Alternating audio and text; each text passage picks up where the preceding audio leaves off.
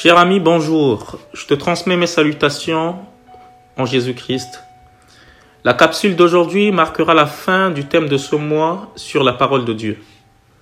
Ce matin, j'ai à cœur de te parler de cette parole qui guérit. Nous sommes dans une saison où nous avons plus que besoin de la guérison divine. La Bible déclare dans Psaume 107, verset 20. Il envoya sa parole et les guérit. La parole de Dieu est un remède redoutable contre n'importe quel type de maladie.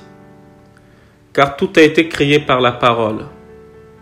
Mais avant d'aller plus loin, j'aimerais voir avec toi les différents types de maladies qui peuvent exister. Matthieu l'évangéliste, dans son livre, au chapitre 4 et au verset 23 et 24, nous dit ceci. Jésus parcourait toute la Galilée, enseignant dans les synagogues, prêchant la bonne nouvelle du royaume et guérissant toute maladie et toute infirmité parmi le peuple. On lui amena tous ceux qui étaient atteints de diverses maladies et souffraient de divers maux, ceux qui étaient sous l'emprise de, démons, ainsi que des épileptiques et des paralysés, et il les guérit tous. Ici, nous voyons trois genres de maladies. Ceux qui étaient sous l'emprise des démons, les démoniaques, c'est des maladies de type spirituel. Ces maladies qui entraînaient de possession avec des qui très souvent échappent au diagnostic de l'homme de science. Il y a des lunatiques, ce sont des gens tourmentés, en proie aux obsessions, aux frayeurs.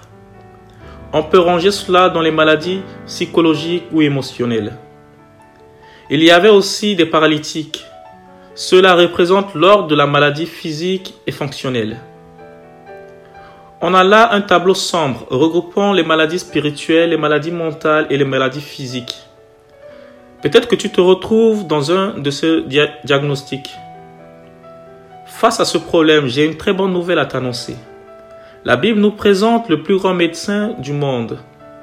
Et elle nous présente aussi le remède le plus efficace qu'il soit. Ce docteur, c'est Jésus. Et le remède est sa parole. La Bible dit qu'il envoya sa parole et les guérit. Ce qui est extraordinaire avec Jésus, c'est qu'il est à la fois le médecin et à la fois le remède, car il est la parole, il est sa parole. Nous avons aussi une belle histoire dans la Bible qui nous montre la puissance de la parole qui guérit.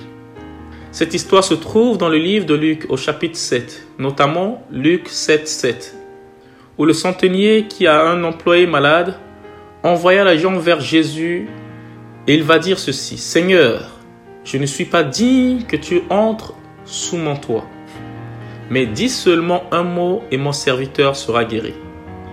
En d'autres termes, envoie seulement ta parole pour guérir mon serviteur. Bien-aimé, il me serait difficile de trouver les mots justes pour exprimer l'impact extraordinaire de la parole de Dieu dans la vie d'un homme dont le cœur est imprégné de foi. Ici, nous trouvons un exemple probant chez cet officier romain. Dis seulement un mot. Envoie seulement ta parole. Le miracle, c'est son serviteur qui va le vivre. Mon frère, ma soeur, quelle que soit la maladie, réalise qu'une seule parole de sa part peut te guérir là où tu te trouves. Tu souffres peut-être d'une maladie.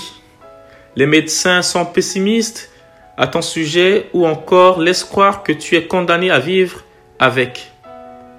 Permets-moi de te dire, et ceci sans atténuer le travail de la médecine, qu'au-delà des docteurs, il y a Dieu, il y a sa parole, ses promesses, et là où les médecins disent on ne peut plus rien faire, Dieu déclare je peux encore faire quelque chose.